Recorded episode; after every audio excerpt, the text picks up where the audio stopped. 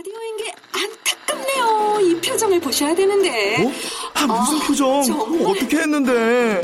KBS 라디오 7개 채널에서 제공하는 최고급 정보들을 사진과 기사 그리고 영상으로 확인하실 수 있습니다. 읽는 라디오 KBS 라디오 홈페이지 라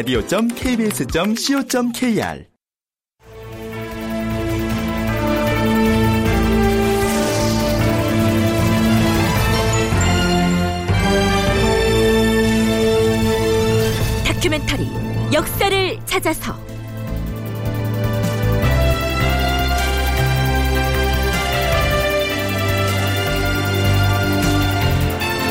제 606편 경연 홍문관 사관원을 혁파하다.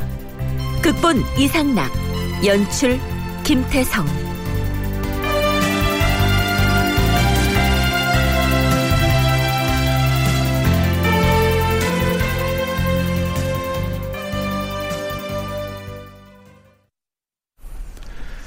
여러분 안녕하십니까 역사를 찾아서의 김석환입니다 연산군의 부친인 성종은 서기 1494년 섣달 29날의 세상을 떠납니다.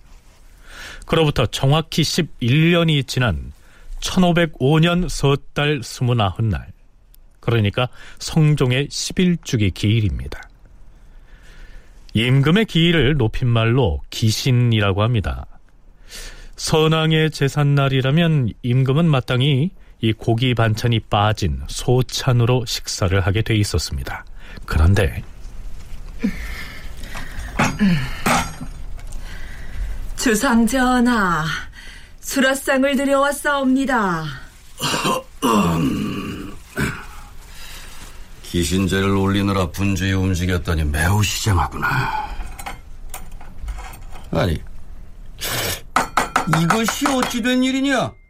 전하, 무엇을 이름이신지. 어찌하여 수로성에 고기도 없고 생선 토막 하나 없는 것이냐?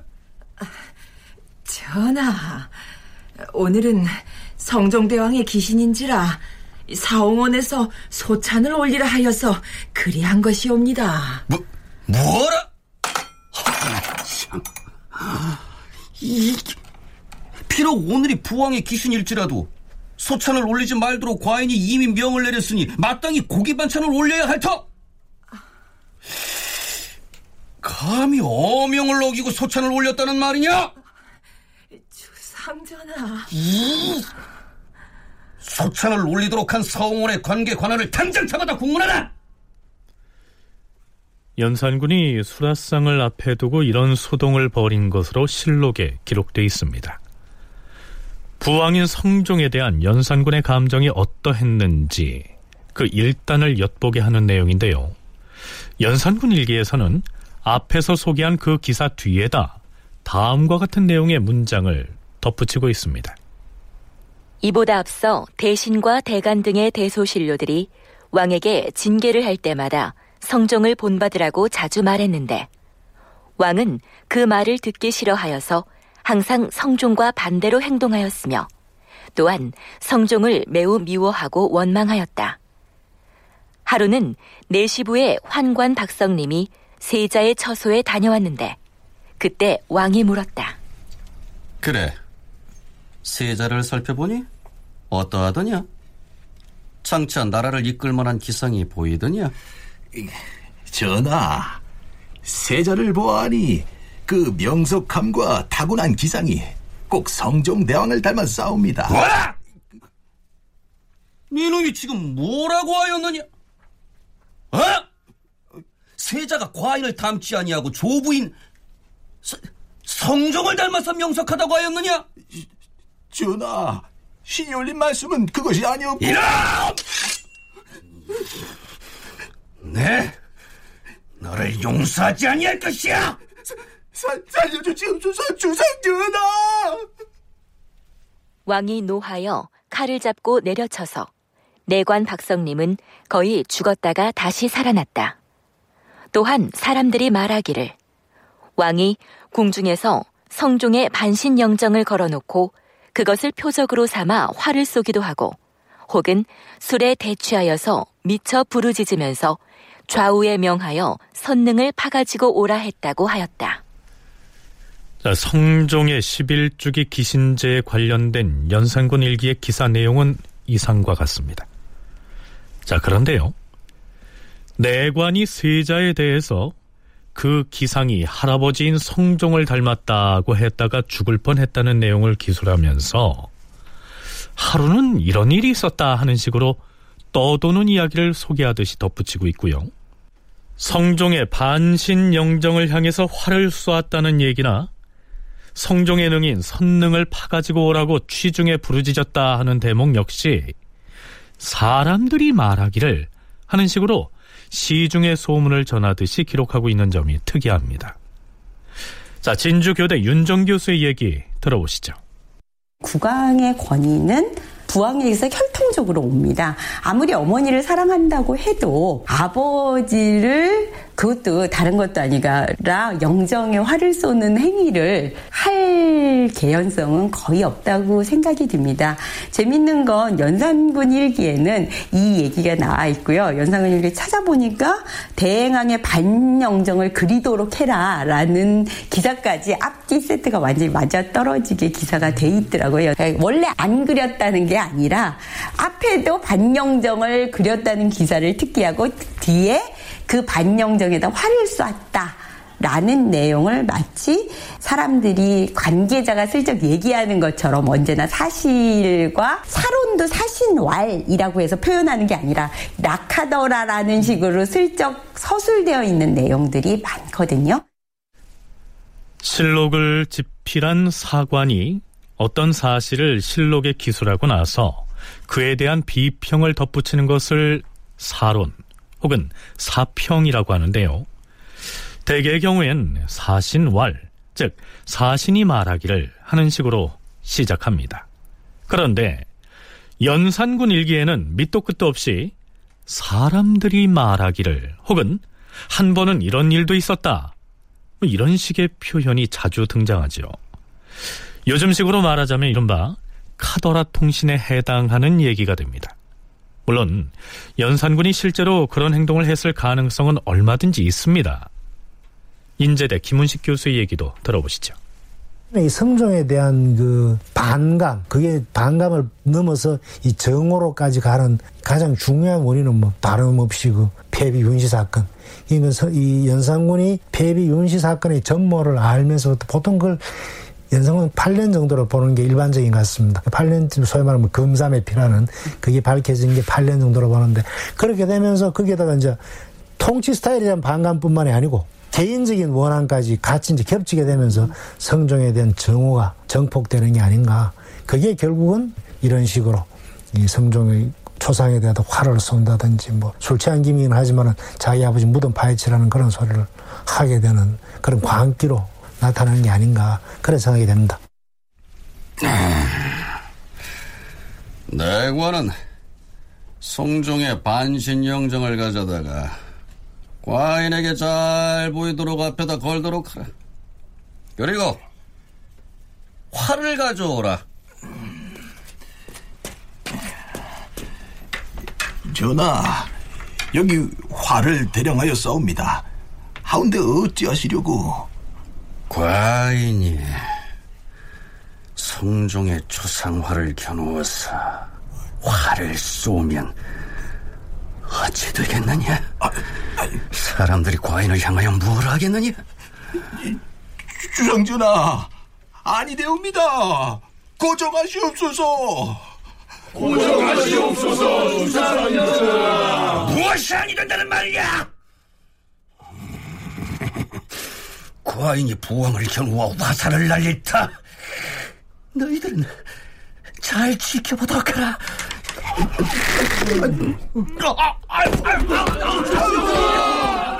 놔라 이놈들의 과인이 성종의 초상을 겨누어서 화를 쏘지 못할 것이라 생각하느냐? 어? 나는 더한 일도 할 수가 있어. 내 아버지가 잠든 선능이라도 파헤칠 수 있다는 말이다. 무엇 들하는 것이야? 내, 내, 내, 내금 위에 군사들을 보내서 지, 지금 당장 선릉을 파가지고 오라! 아, 자, 갑자사화 이후에 연산군이 내보였던 성정으로 미루어서 취중에 이러한 모습을 보였을 가능성을 완전히 배제할 수는 없겠죠. 자, 그렇다면 성종의 반신영정이라고 하는 것은 실제 있었을까요?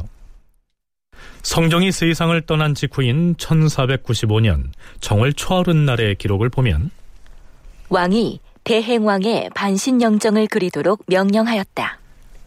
네, 이런 내용이 나옵니다. 즉위 직후에 부왕의 반신영정을 그리게 한 것은 사실이기 때문에 갑자사와 이후에 연산군이 그 반신영정에 활을 겨누어 쏘았다는 등의 내용을 장치해 놓으면 뭐 일정 부분 사실성이 뒷받침된다고 믿지 않았겠느냐. 실록을 찬술했던 사관이 이런 계산을 했을 가능성이 있다는 것이 이 윤정 교수의 분석입니다.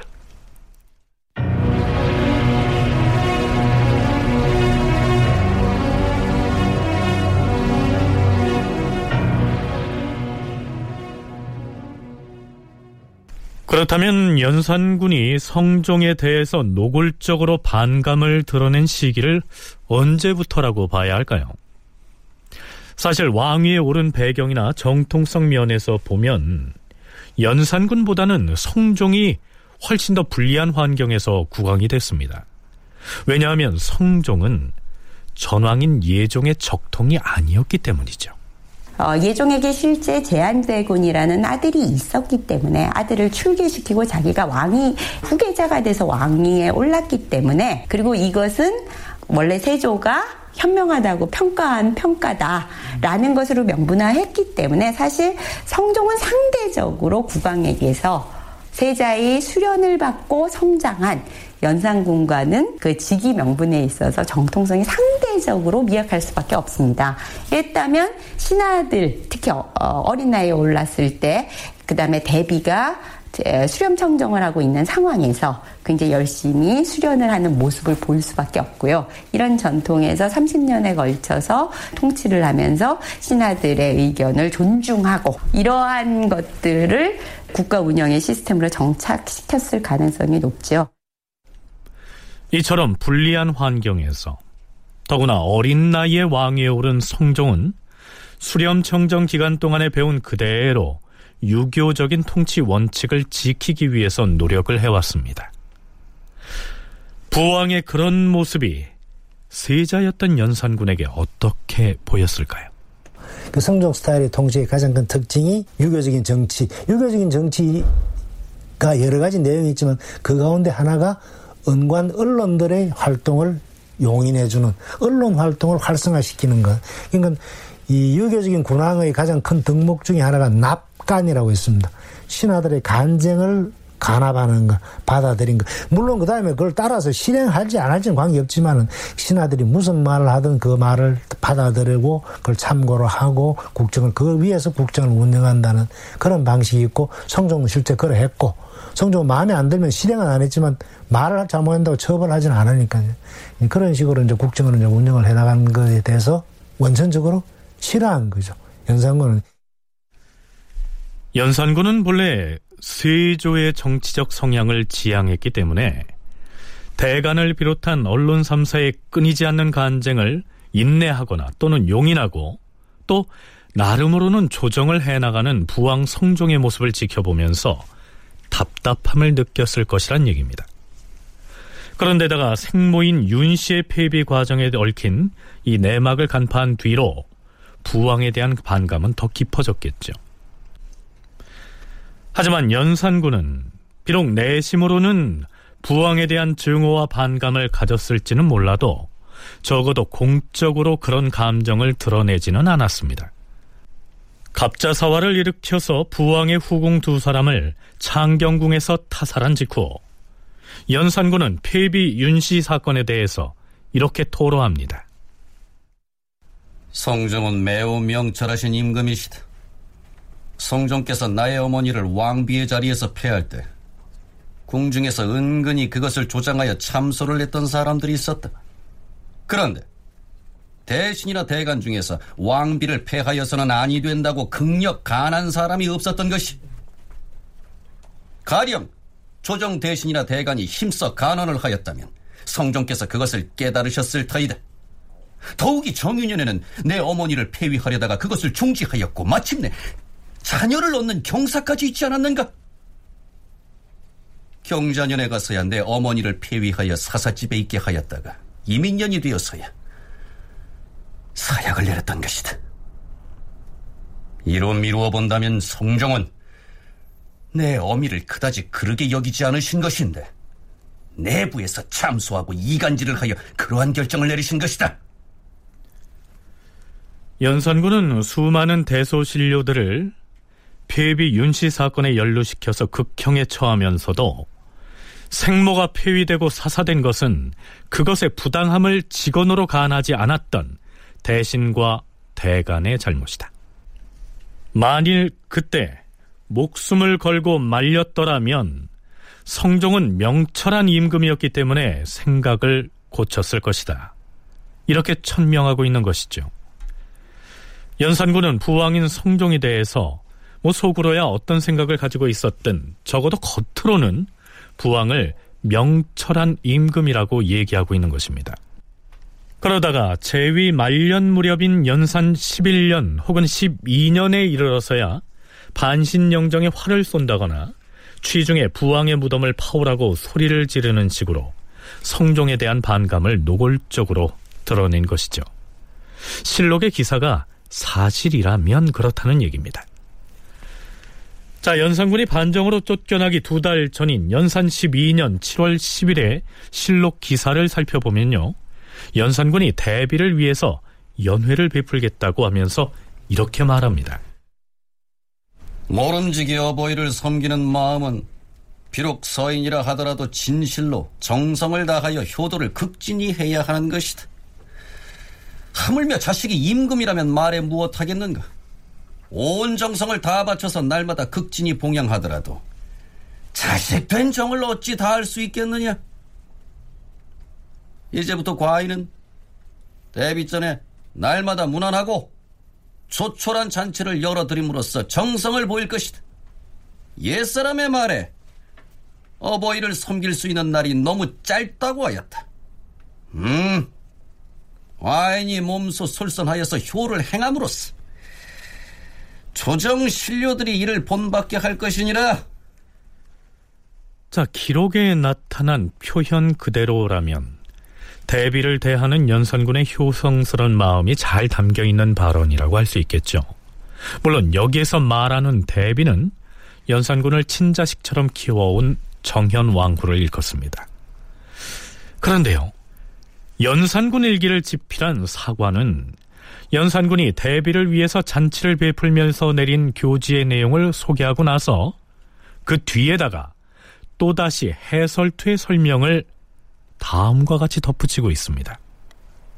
왕은 성종의 초빈 때 후원에서 성종이 기르던 사슴을 사살하여 구워 먹는가 하면 성종의 반신 영정을 걷어서 손으로 때리고 성종의 후궁을 궁궐의 내정에서 장을 쳐서 죽였으며 성종의 예법을 모두 폐지하여 따르지 않았고 성종을 미워하여서 장례를 치르던 사람까지 아울러 죄를 주었다. 또한 친모의 기일에는 풍악을 듣고 고기를 먹기도 하였다. 왕은 자기를 낳은 부모에게도 이와 같았으니 하물며 계모에게 있어서랴. 다만 대비에게 잔치를 베풀면서 봉양을 한다고 핑계를 댄 것은 욕심을 멋대로 부리기 위해서였다. 자, 이 기사에 의하면 연산군이 성종의 초빈 때, 즉 부왕인 성종이 사망해서 장례를 지낼 때 성종이 기르고 있던 사슴을 죽여서 구워 먹었다 라고 했는데요. 연산군이 즉위하고 나서 몇 년 동안은 꽤 모범적으로 국사에 임했던 사실을 상기할 때 과연 정말 그랬을까 의구심이 드는 표현이죠. 또한 데뷔 전에 잔치를 베푸는 것을 두고 자기의 욕심을 채우기 위한 것이다 하는 식으로 다소 애매한 해석을 덧붙이고 있는데요. 적어도 이 대목은 연산군을 부정적으로 인식하게 하려는 목적에서 기술된 것으로 보입니다. 자, 이렇게 보면 아버지의 반신영정에 화를 쏘았다는 내용도 사실일 수는 있지만 의도적으로 배치해서 편집했을 가능성도 있다고 하겠죠.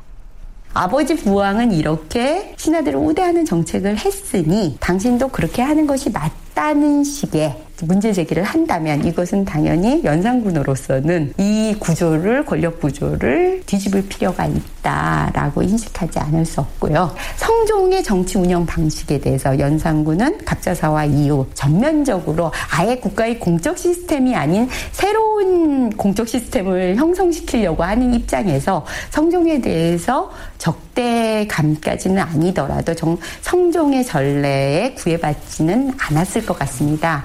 연산군 일기 편찬자들은 이것을 마치 연산군이 아버지의 부왕의 모든 정치를 무너뜨리는 것에서 나아가서 개인적인 이게 적대감에서 기인한 거다. 라고 배치하기 위해서 아마 화를 쏘는 이 내용을 넣지 않았을까.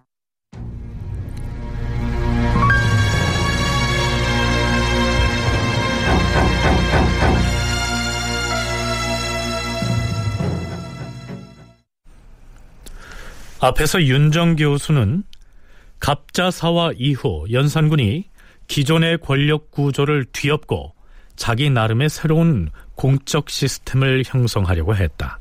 이렇게 분석을 했는데요. 연산군이 어떤 방식으로 그런 시도를 해나가는지 살펴볼까요?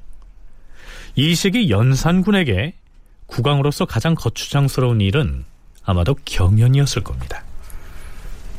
전하, 군주로서 경연을 걸러서는 아니되옵니다. 전하께서는 벌써 여러 달 동안 경연에 납시지 아니하였사옵니다. 성종께서는 하루에 세 차례나 경연을 하시고도 밤에는 야대까지 하셨사옵니다. 내일은 경연에 납시옵소서. 자꾸 성종 성종 하지 말라. 나는 세종도 아니고 성종도 아니니라.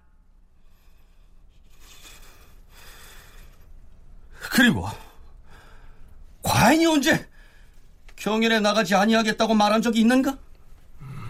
이전에는 몸이 아파서 부득이 참여하지 못하였던 것이고 오늘은 바쁜 일이 있어서 그리 되었다고 하지 않았는가? 자, 갑자사와 이전에도 이 연산군은 경연을 매우 귀찮게 여겼고요. 또한 경연에 힘쓸 것을 가하는 대소신료들에게 간헐적으로 역정을 내기도 했지만 그래도 경연의 필요성과 중요성을 부정하는 일은 없었습니다. 군주와 신하 사이에서 유교적인 정치 이념에 대한 합의를 만들어가는 그런 장소가 경연이라고 볼 수 있습니다. 그러니까 어린 국왕 같은 경우에는 유교적인 정치 이념을 가르치는 거고, 그 다음에 장성한 인간 같은 경우에는 신하들과 같이 어떤 국정을 토론하면서 유교적인 정치 이념에 합당한 그런 정책을 만들어가는 그런 장소가 바로 경연이죠. 그러니까 조선시대의 유교적인 정치 이념을 구체화해 나가는 그 유교 국가를 만들어가는 여러 가지 제도적 장치가 있지만 그 중에서 가장 중요한 제도적 장치 중에 하나가 경연이라고 봐도 과언은 아닐 겁니다. 그래서 유교적인 정치 이념을 잘 따르는 임금은 굉장히 경연에 대해서 우호적이고 자기 자신이 경연을 열심히 하죠. 대표적인 게 세종, 성종 이런 임금들. 네, 방금 김은식 교수도 언급했지요. 세종과 성종은 대표적으로 경연을 중시했던 임금입니다. 무엇보다도 연산군은 걸핏하면 성종의 경우를 빗대서 경연에 성실히 참여하라고 간하는 신료들 때문에 이 경연에 대한 거부감이 더했을 것으로 보입니다.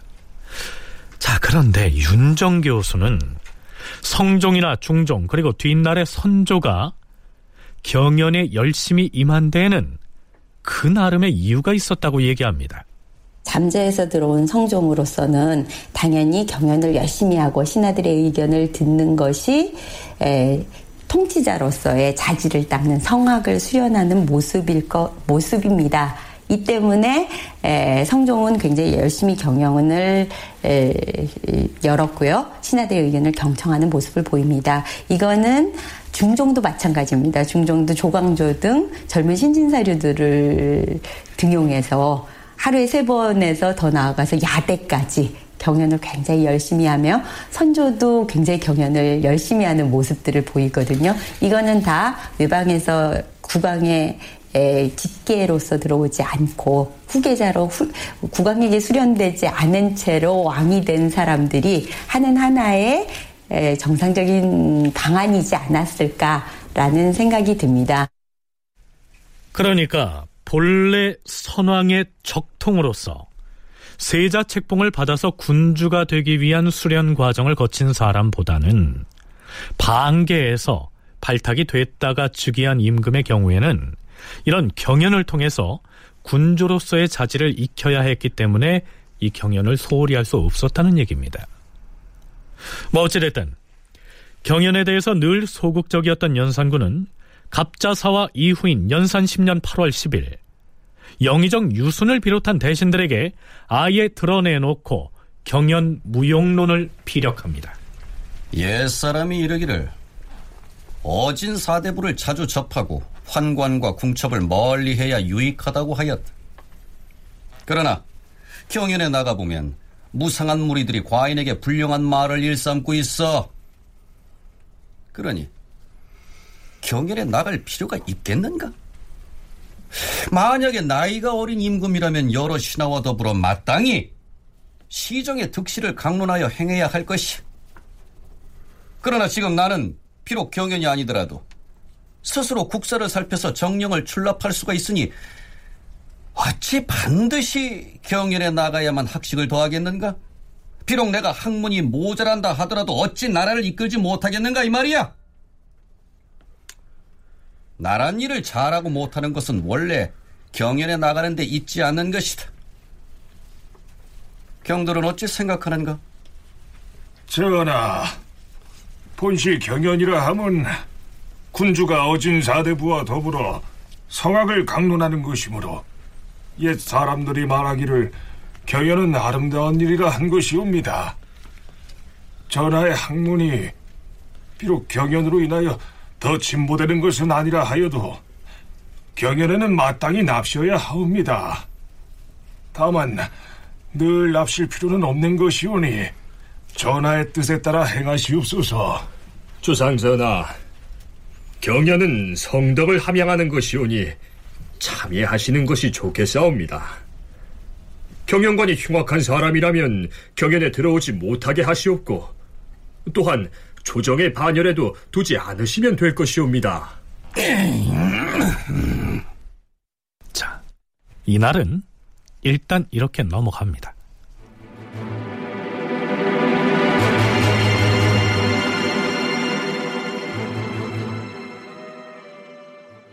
닷새 뒤인 연산 10년 8월 15일 대소신료들은 들으라.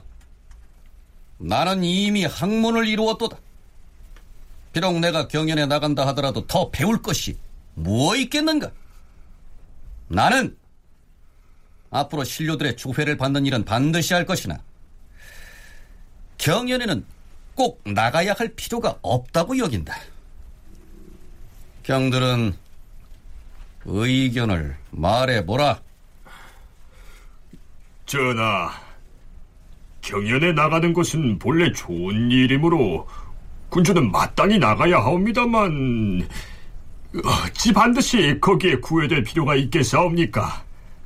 주상 전하의 옥체를 헤아려서 하셔야 할 것이옵니다. 음, 경들의 말인즉 내 몸의 편한 여부를 보아서 경연에 나가거나 나가지 말거나 하라는 것 같은데 나로서는 몸이 비록 편안하다 할지라도 나갈 일이 없다고 여기노라. 어? 옛 중국의 황제들 중에도 경연에 매우 부지런히 나간 이가 있었다. 그러나 만약에 그러한 성군들을 모조리 본받는다면 누가 우왕, 당왕, 문왕, 무왕과 같은 성군이 되지 못하겠는가? 허나 과인은 생각한데 군주는 저마다 숭상하는 바가 각각 같지 않으니 억지로 할 일은 아닐 터이다. 네, 전하. 지당하신 말씀이옵니다. 음, 만약에 조정에 간사한 신하가 없고 임금의 정령이 청명하다면 비록 경연에 나가지 않더라도 어찌 나란 일을 그르칠 바가 있겠는가?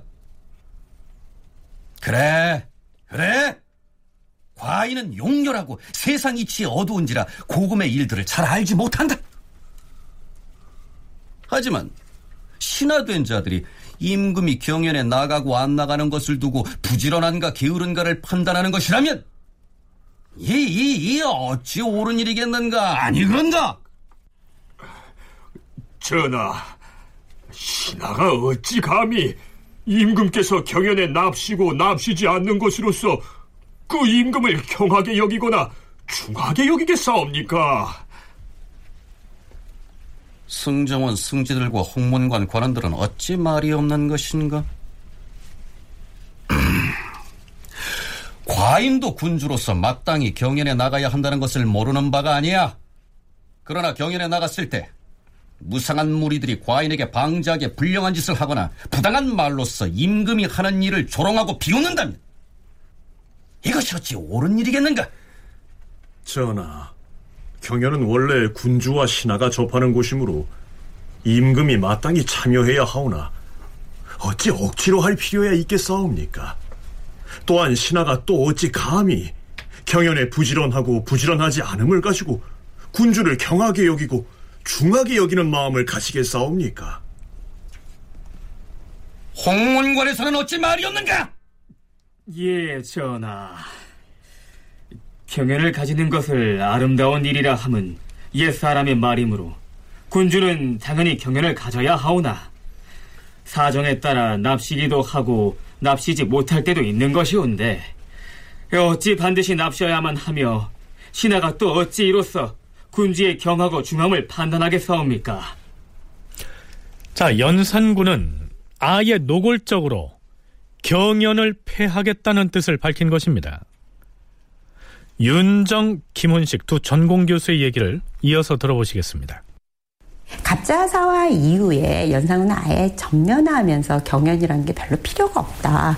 특히 뭐라고 얘기하냐면 내 학문이 이미 이루어졌는데 비록 경연에 나가도 배울 게 있겠느냐. 나도 나이도 들고 어, 국왕으로 통치를 할 만큼 했다 벌써 10년.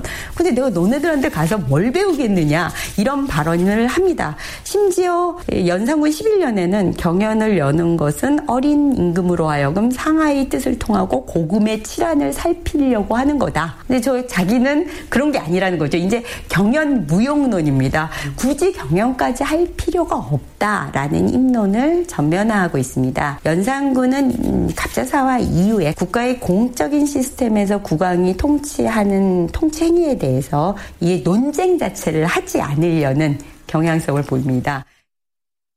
유교적인 정치 이념에 동의하지 않는 유교적인 정치 이념에서 벗어나는 통치 형태를 보이는 임금들은 경련을 그렇게 바람직하게 생각하지 않습니다. 대표적인 게 세조 같은 경우. 그 연산군 마찬가지고. 연산군의 그 통치 스타일 그리고 국정 운영의 방법 방향 자체가 유교적인 정치 이념과 처음부터 이 벗어나는 그런 모습을 보여주고 있었죠. 근데 이 시기 와서 특히나 이 경련을 폐지하고 경련을 나가지 않고 경련을 폐지하는 데는 구체적인 이유를 몇 가지 들기는 들죠. 가장 대표적인 게 내가 어린 왕이냐. 아, 나는 이제 배울 만큼 배웠다. 그러니까 더 이상 너들한테 배울 거 없다. 그런 핑계도 되기도 하고. 그 다음에 더 싫어했던 가 하면 이런 거 아닌가 싶습니다. 나는 이미 경연이 아니더라도 군주로서 이 나라를 다스릴 자질을 갖추었다. 따라서 경연에 나가봤자 더 배울 것이 없다. 연산군은 이런 논리를 내세우고 있는 것입니다. 김은식 교수는 연산군이 경연을 싫어했던 보다 근본적인 배경에는 신하들과 마주 앉아서 사적으로 이런저런 논의를 하다 보면 임금을 우습게 여기는 그 능상의 폐습이 생겨날 것으로 보는 시각이 자리하고 있었다. 이렇게도 분석합니다. 공식적인 교재가 정해져 있고 그 교재에 대한 강독을 하는 거긴 하지만은 그러나 그 과정에서 얼마든지 자유로운 주제들이 끄집어내서 이야기할 수 있는 그런 게 바로 이 경연이니까 그 자리에서 왕과 신하가 사적으로 굉장히 친밀해진다. 사적으로 친밀해지면 결국은 존경심이 없어지고 왕의 권위를 무시하는 그런 행동이 나오게 된다. 이 경연이라는 석상 자체가 능상의 풍조를 만들어내는 그런 원상이다. 그러니까 이건 아예 싹을 없애버려야 된다. 예, 그런 생각. 그 이런저런 핑계를 가지고 원천적으로는 유교적인 정치 이념 자체와는 다른 국정 운영의 방향을 가졌기 때문에 경련에 대해서는 부정적일 수밖에 없었던 것이 가장 큰 배경일 테지만은 그러나 직접적으로는 연산군이 싫어하는 능상 그게 이 경련을 폐지하게 하는 가장 직접적인 원인이 아니었을까. 하지만 선왕 때로부터 이어져 내려오던 이 경연을 자신에 대해 와서 파해버린다는 것은 예사로운 결정이 아니었죠. 연산군은 이미 경연을 폐지하기로 내심 결정을 하고서도 자꾸만 신료들의 동향을 살피는 모습을 보입니다. 과인이 경연에 나가지 않는 것을 두고 조정해서 뭐라고들 하는가? 이렇게 승지들에게 넌지시 물어보기도 하는데요. 이 시기에는 승정원이든 홍문관이든 대간이든 감히 연산군의 심기를 거스르는 발언을 할 분위기가 아니었죠. 전하께서 이미 정승 및 육조 판서, 홍문관, 그리고 대간에게 경연에 나가지 않으시겠다고 유시하셨사온데 당장 그만두신다 한들 감히 누가 무엇라고 하겠사옵니까? 음... 성지들은 한나라 고조가 한 말을 기억하는가? 한 고조는 나는 말 위에서 천하를 얻었으니 어찌 꼭 시와 설을 일삼을 필요가 있으랴? 이렇게 설파였다. 이 말이 비록 이치에 꼭 맞지는 않을지라도 어찌 그 나름의 의의가 없겠는가?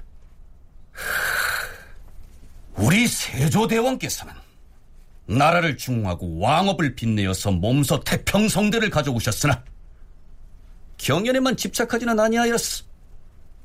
제왕이 가는 길은 왕대마다 각각 다를 것이니 경연 한 가지만 가지고 논할 일은 아닐 터이다. 자, 여기에서 연산군은 자신이 지향하는 통치 방식이 세종이나 성종의 그것이 아니고 세조의 방식임을 드러냅니다. 이렇게 해서 연산군은 결국 경연을 폐지해 버리죠.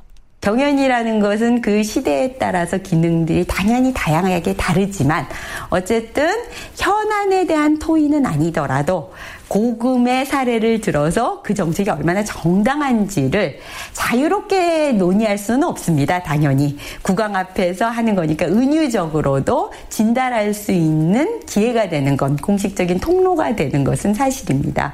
그런데 연산군이 신하들의 이런 진달을 받아들일 생각이 없다면 외려 경연을 했는데 더 문제는 경연을 했는데 하나도 안 받아들였다. 이거는 더 부당성을 강화시키는 걸 수 있거든요. 예, 그렇다면 이런 경연들은 외려 지속하지 않는 것이 연산군으로서는 훨씬 효율적일 수 있다. 이 때문에 경연은 그다지 필요가 있는 것이 아니다 라는 입장으로 선회한 것이 아닌가 합니다. 설령 경연을 폐지하지 않고 유지했다고 해도 이 시기 연산군은 경연에서 신하들이 진달하는 주청을 전혀 받아들일 생각이 없었으니까 뭐 그럴 바에는 차라리 없애버리는 편이 낫겠다. 이렇게 여겼을 것이란 얘기입니다.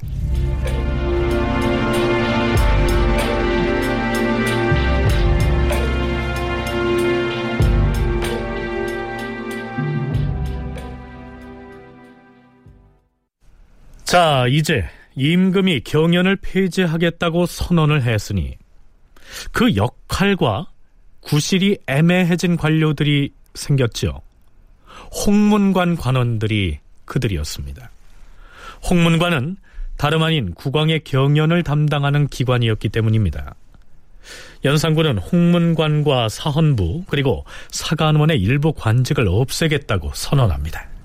홍문관의 관원들은 임금의 경연을 관장하면서 스스로를 국왕의 스승이라 하여 매우 교만하고 방종하였다. 그리고 사관원의 정원은 본래 말을 바로 하게 한다 하여 붙인 이름이요. 사헌부의 지평은 공평하게 기하게 하려고 그리 이름한 것이고 사헌부 지부인은 의리를 지키라 하여 이름한 것이다. 그 이름들은 모두 이와 같은데 정원인자는 말이 바르지 못하고 지평인자는 공평하지가 못해. 허니 과인은 이를 모두 협파할 것이다. 과인의 말이 틀렸는가? 전하의 하교가 지당하옵니다. 하오나 사헌부의 지비와 장령 그리고 사관원의 사관은 모두 당하관이므로 정언과 지평의 낭청으로 하는 것은 합당하지 못하옵니다. 또한 정언을 혁파하는 것은 가할 것이오나 사간원의 정언이 없으면 인원이 세 사람만 남게 되옵니다. 그 중 한 사람에게 유고가 생기면 두 사람밖에 남지 않으니 헌납한 사람을 더 두도록 하시옵소서. 아랜대로 시행하라. 사간원이나 사헌부의 경우에는 일부 관직을 없애겠다는 것이지만 홍문관은 그 기관 자체를 통째로 없애겠다는 얘기입니다. 자, 이어지는 연산군의 얘기 들어보시죠. 홍문관의 신진 관원들이 스스로 임금을 가르치는 사부의 벼슬이라 여겨서 점차 교만하고 방종한 습성이 생겨났다. 일찍이 선왕조에서 집현전을 폐지하였는데 지금 과인이 홍문관을 폐지해야 하겠으니 내금이 군사들은 지금 당장 출동하여 홍문관으로 통하는 단복문을 열고 홍문관에서 숙직하고 있는 관원들을 모두 축출하라!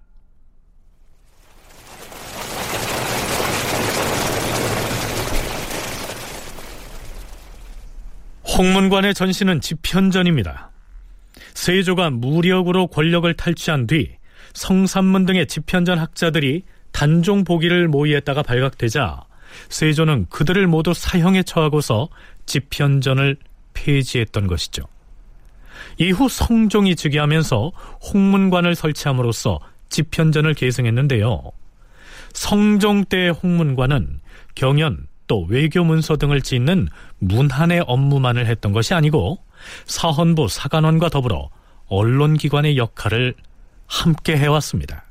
소위 말하는 3사라고 하는 언론기관의 핵심적인 게 사원부 사관은 홍문관이기 때문에 그 성종 때 이 3사의 언론 기능은 상당히 안정화되어 있는 상태였던 것 같습니다. 이것은 단지 성종 때의 문제가 아니라 세종 때부터 집현전에서 고구매 제도를 논의하고 새로운 조선이라는 국가를 만드는데 신하들의 경륜을 어, 트레이닝도 하고 만들어가는 과정에서 나중에 세조 때 단종을 폐위한 그 여파에서 그 제도를 유지할 수 없으니까 폐지한 것을 성종 때 새로운 차원으로 복구 운영된 것이라고 보는 것이 맞을 것 같습니다. 따라서 연산군이 선왕조에서 집현전을 폐지했는데 지금 나는 홍문관을 폐지해야 하겠다라고 한 것은 세조가 집현전을 없애버렸던 것처럼 자신도 그렇게 하겠다. 이렇게 밝힌 셈입니다.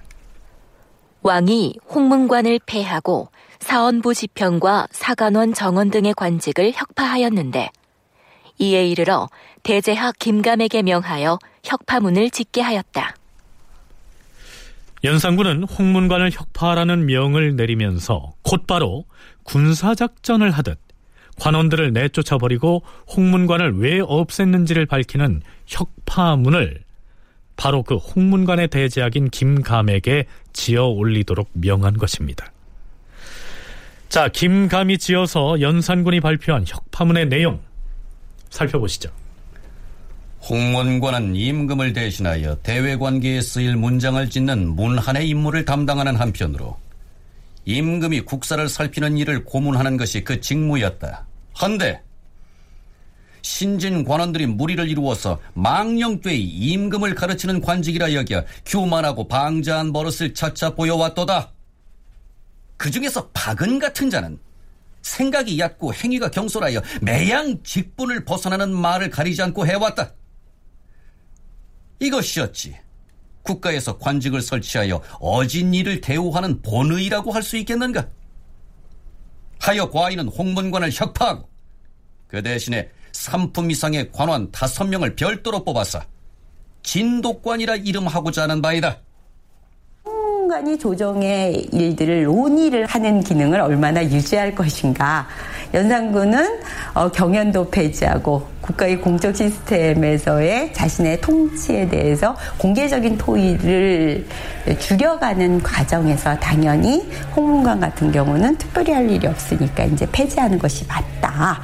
이 과정에서 아까 선생님께서 말씀하신 당연히 언론기관이라면 이렇게 나쁜 사람을 처벌해야 될 때는 나서지 않고 왕이 통치를 하려고 할 때는 이상한 고사를 끌어다가 반대만 한다. 이거는 별로 언론기관답지도 못하다.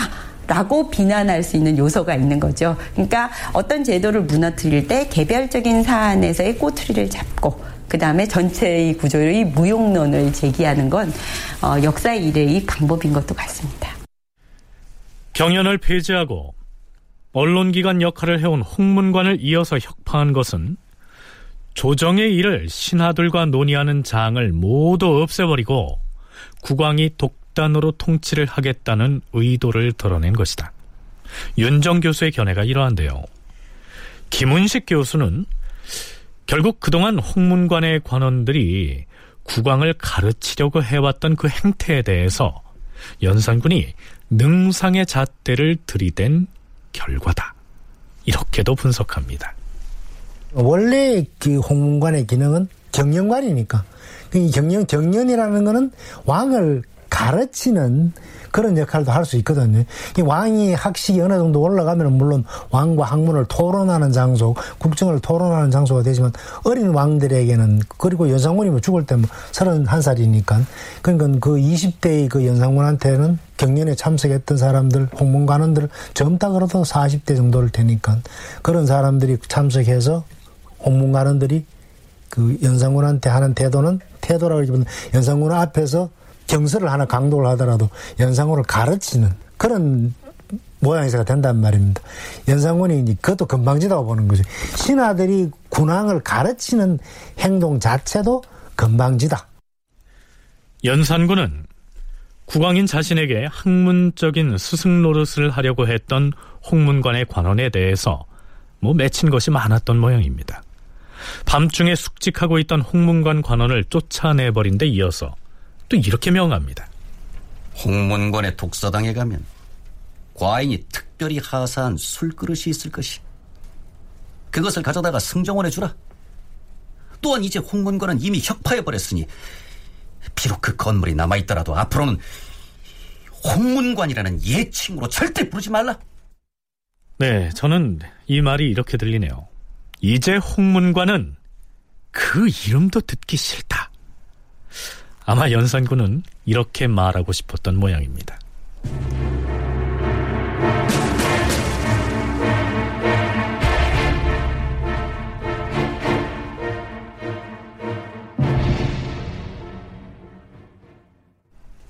앞에서 잠깐 거론했습니다만 연산군은 언론 3사 중에서 일단 홍문관을 혁파한 다음 사헌부와 사관원의 관직 중 일부를 폐지하지요. 사헌부에서는 지평을 혁파하고 사가원에서는 정원을 퇴거하라. 사헌부에 헌납 한 명을 더 두되 일의 대체를 잘 아는 자를 선발하여 제수하도록 하라. 또한 장차 서경을 하는 데 대한 법도 없앨 것이. 서경이란 본래 관리가 될 자의 가족 계통을 조사하고 흠이 되는 것을 고찰하기 위한 것이 아닌가? 그런데 그동안에는 대간이 사감을 갖고 남을 중상하는 폐해가 없지 않았도다. 이미 이조와 병조로 하여금 전형을 하여서 관직에 서용케 한 사람을 다시 대간에게 서경을 맡기는 것은 온당치 아니하다. 대간이 서경하는 법을 협파하노라. 국왕이 관리를 임명할 때 대간에서 그 후보자에 대한 심사를 한 다음 임명장에 사인을 해주는 것을 서경이라고 하는데요. 연산군은 바로 이 서경제도 자체를 없애버리겠다고 선언한 것입니다. 그뿐만이 아니었습니다. 연산 12년 4월에는 아예 이 사관원을 혁파해버립니다. 음, 백집사의 규철은 사헌부가 맡으면 될 터. 이제 사관원의 간관들은 할 일이 없어졌더라. 사관원을 혁파하라. 관리들에 대한 모든 일, 즉 관리들의 백집사를 규찰하는 일은 사헌부에서 맡으면 될 것이니 사관원은 이제 필요가 없다는 것입니다. 진주교대 윤정 교수와 인제대학교 김은식 교수의 얘기 이어집니다. 백집사의 규찰은 사원부가 맡고라는 기사가 같이 있더라고요. 그러니까 봉박과 간쟁, 규찰을 하는 게 이제 3사의 기능인데 어떠한 것에 대해서 소위 말하는 사원부에 규찰하는 그 감찰하는 기능을 쫙 몰아주면서 국왕의 통치를 공개적으로 논의하는 기능을 없앤다고 한다면 사원부의 기능만 남겨놔도 되는 거죠. 그래서 3사 가운데 아마도 그 사정정국처럼 요즘에 국왕이 가장 그, 어, 신료들을 통치할 때 가장 매력적인 것이 사찰을 하는 거기 때문에 사원부의 기능은 당연히 그대로 남겨두고 외려 훨씬 강화된 형태로 어, 강화되었을 것이고 홍문관과 사관원은 폐지하는 것이 맞다라는 것이 연산군의 입장 같습니다.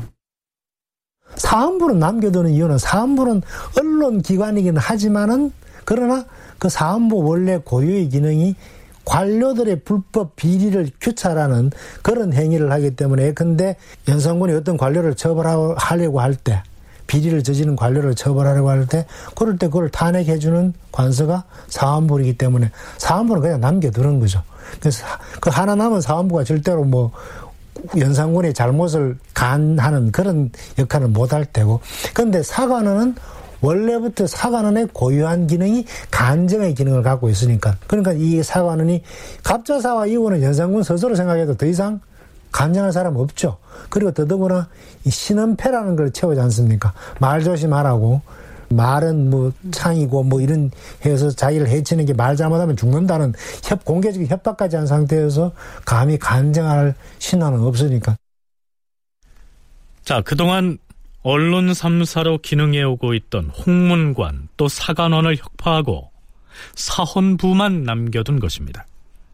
그런데요, 이 사헌부마저 관리들에 대한 규찰의 업무만을 수행하도록 족쇄를 채웁니다.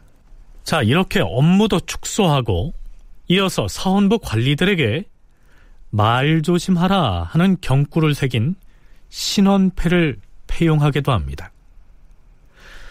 자, 이제 연산군은 신하들이 자신에게 쓴소리를 할 수 있는 모든 통로를 봉쇄해버린 것입니다.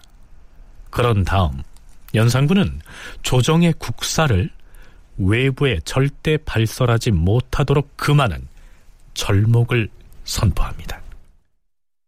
장차 궁궐 내부의 일과 또한 과인이 따로 승정원에 전교한 일을 외간 사람들이 들어서 알지 못하게 할 것이다. 승정원은 문간을 엄하게 지켜서 각 관청의 녹사와 서리 이외에는 일체의 출입을 허락하지 말도록 하라. 이를 범하는 자는 장일백에 처할 것이야. 자, 이게 무슨 얘기일까요? 임금이 승정원의 교지로서 지시한 국가의 주요 시책이나 업무다 하면 서울은 물론 지방 관하에도 널리 알려야 할 터인데요. 게다가 그 당시 조선은 중앙 집권제 국가였습니다. 이걸 일절 외부에 발설하지 말라고 명하고 있으니 자, 이 나라를 과연 어떻게 다스리겠다는 얘기일까요? 다큐멘터리 역사를 찾아서 다음 주 이 시간에 계속하겠습니다.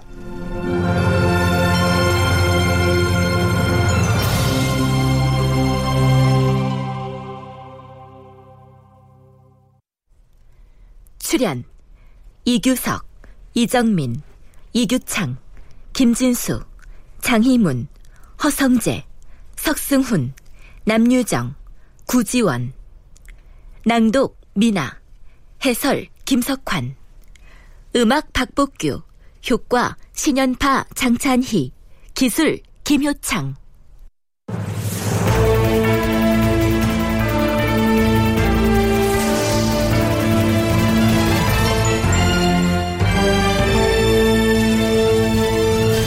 다큐멘터리 역사를 찾아서 제 606편 경연 홍문관 사관원을 혁파하다 이상락 극본 김태성 연출로 보내드렸습니다.